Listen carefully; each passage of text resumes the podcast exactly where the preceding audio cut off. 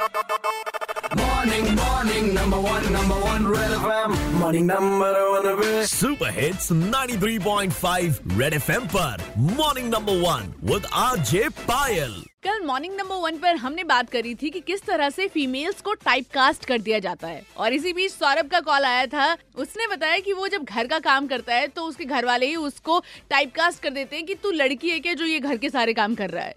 सो so, इसीलिए आज morning number one पर हमने पूछा कि एज अ मेल यानी कि मर्द होने पर आपको कभी टाइप कास्ट किया गया है क्या? सुनिए जरा। हाय पायल। मेरा नाम सुमेधा है। और यार मुझे लगता है कि ना लड़कों को ना उनके इमोशनल होने के ऊपर ना बहुत टाइप कास्ट किया जाता है। यार क्योंकि मेरे घर पे ना मेरा भाई जो है मतलब बड़ा भाई है ऑल दो बट वो बहुत इमोशनल है। मतलब उसको ना हर छोटी छोटी बात पे ना उसकी आँखों में आँसू आ जाते हैं। मेरा अपना एक्सपीरियंस है। मैं दो तीन साल का था और मेरे बाल कंधे तक आते थे लंबे लंबे अच्छा। मेरी माँ मुझे बताती तुम बांधने नहीं देते थे बाल। और कहते थे कि मैं क्या लड़की हूँ जो मेरे बाल बाँध रही हो। तो मतलब आप अनबॉर्न ही था वो मेरे अंदर ही। मतलब हाँ, हाँ, किसी ने हाँ, सिखाया नहीं मुझे। हाँ, तो हाँ। मैं अपना एक्सपीरियंस शेयर करता हूँ कि टाइप का शायद हम अपने आप ही हो जाते हैं पता नहीं नेचर है। अक्सर लोग क्या करते हैं ना वो मैं वेट उठाता हूँ जिम में जाता हूँ तो वो मतलब उससे कमेंट करते हैं कि यार क्या लड़कियों की तरह ये हल्के वाले उठाया है भारी वाले ले ले।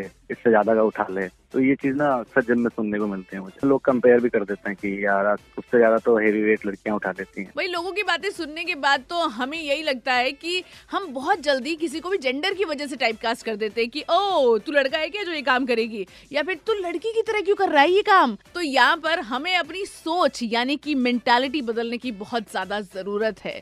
सो ऐसे ही अपनी सोच का दायरा बढ़ाते रहो और रेड एफएम बजाते रहो। Red F M morning number one R J Payal के साथ रोज सुबह सात से बारह Monday to Saturday only on Red F M बजाते रहो।